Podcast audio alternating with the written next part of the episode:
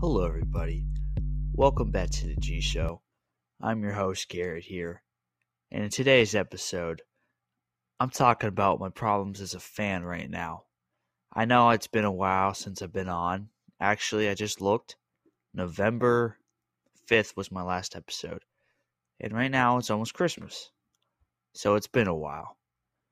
But I'm just, I just can make all the excuses in the world, tell you I'm busy, tell you I don't have time, which some of that is true. But to be honest, my heart just isn't in it.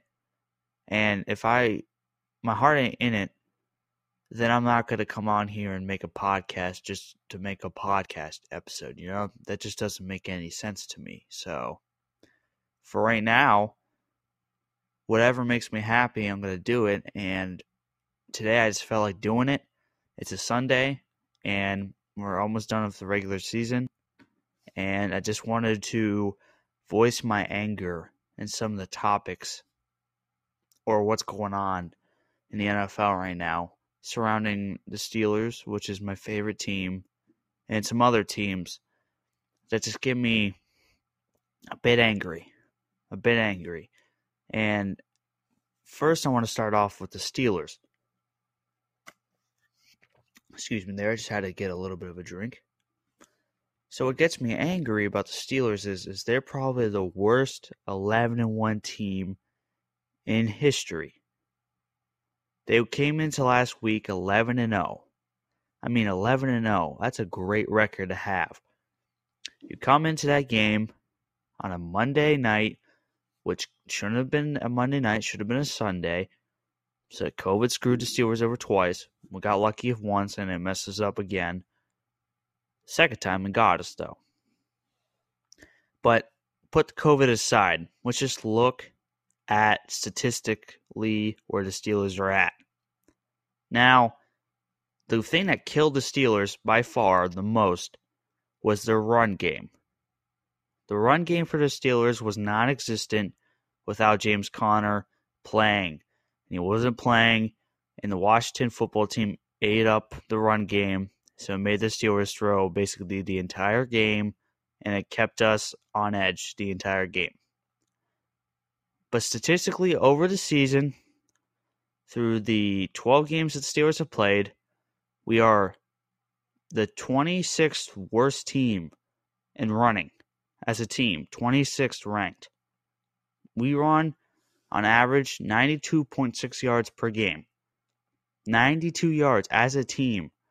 We don't even get 100 yards as a team. That is sad.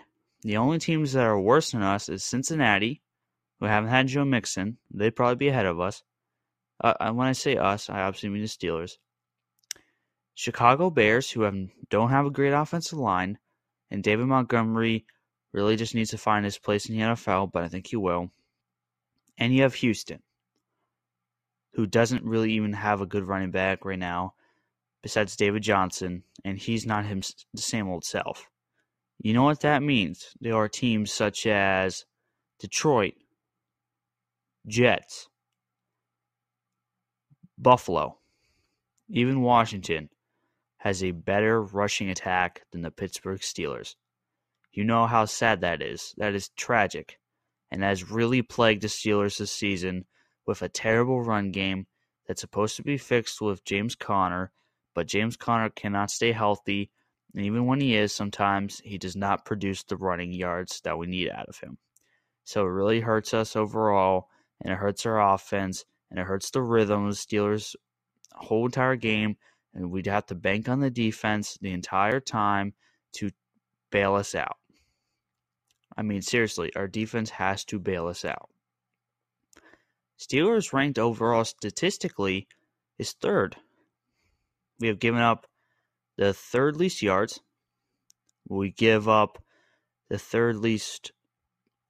No, we give up the least amount of passing yards so far this season. And but the running game is gashing the Steelers. The run game is what hurts us. We cannot stop the run. I don't understand why. I think the fact that Devin Bush got injured earlier in the season has really plagued the Steelers' run game defensively, stopping it. And I think that the linebackers haven't been able to produce enough of a pass rush, not on passing plays, but I mean like on a run rush. I don't know what I'm saying. I'm sorry. Run, you know, stopping the run, plugging the gaps so the running back can't cut through them. I think it's really hurt them, and I think it's coming down in crunch time situations where we need a third and one stop, and I'm not sure the Steelers can pull it off.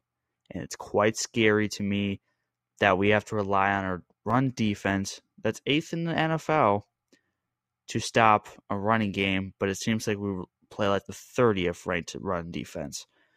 Our pass defense is immaculate, but to be honest with you, the run defense needs to be better if the Steelers really want to hold on. And tonight's going to be a tough test against Buffalo. Buffalo has that sappy defense they always have. And if we cannot run the ball tonight with James Conner, because he's back tonight, it's going to be a long football game. Now, Big Ben has been doing it well with the passing game. He's been able to bail out the um, bad rushing so far, rushing attack. But to be honest with you, I don't know if they can keep it up. He has to, you know, he has to keep doing, you know, making moves. He has to maneuver out the pocket. He's got to make tough throws, and he's known for doing it. But to be honest with you, how long can you really keep it up? never know. And that's why it's a very scary fact that we don't have a run game and Ben has to keep doing this. To be honest, I'm very happy where the Steelers are at. Obviously, you can't complain about the record, but it scares me that we may be the worst 11 1 team in history of the NFL. And I'm not going to sit here and pretend that other things haven't gone um, the right way for the Steelers this year. Titans, we could have lost to them. There's been a lot of close games, and the Steelers have came unblemished into this past week. Very thankful, but again, very scary as a fan. And a little bit angry that we can't figure out a run game and a run defense. But other than that, I really can't complain too much about the play, and I'm very happy that the Steelers are back to business where no one thought last year we would be and we are 11 and 0. That's very exciting stuff, and I'm very happy to be a Steelers fan right now. But something else that angers me very much is Kansas City Chiefs. I feel the Kansas City Chiefs, as good as they are, I feel luck draws their way every game.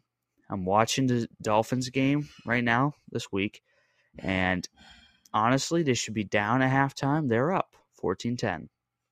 Turn two picks by Patrick Mahomes in the first half doesn't hurt them. It's very concerning to me. The Kansas City Chiefs seem to get their way almost every game, and it doesn't affect them. And even when Mahomes makes mistakes, it doesn't hurt them.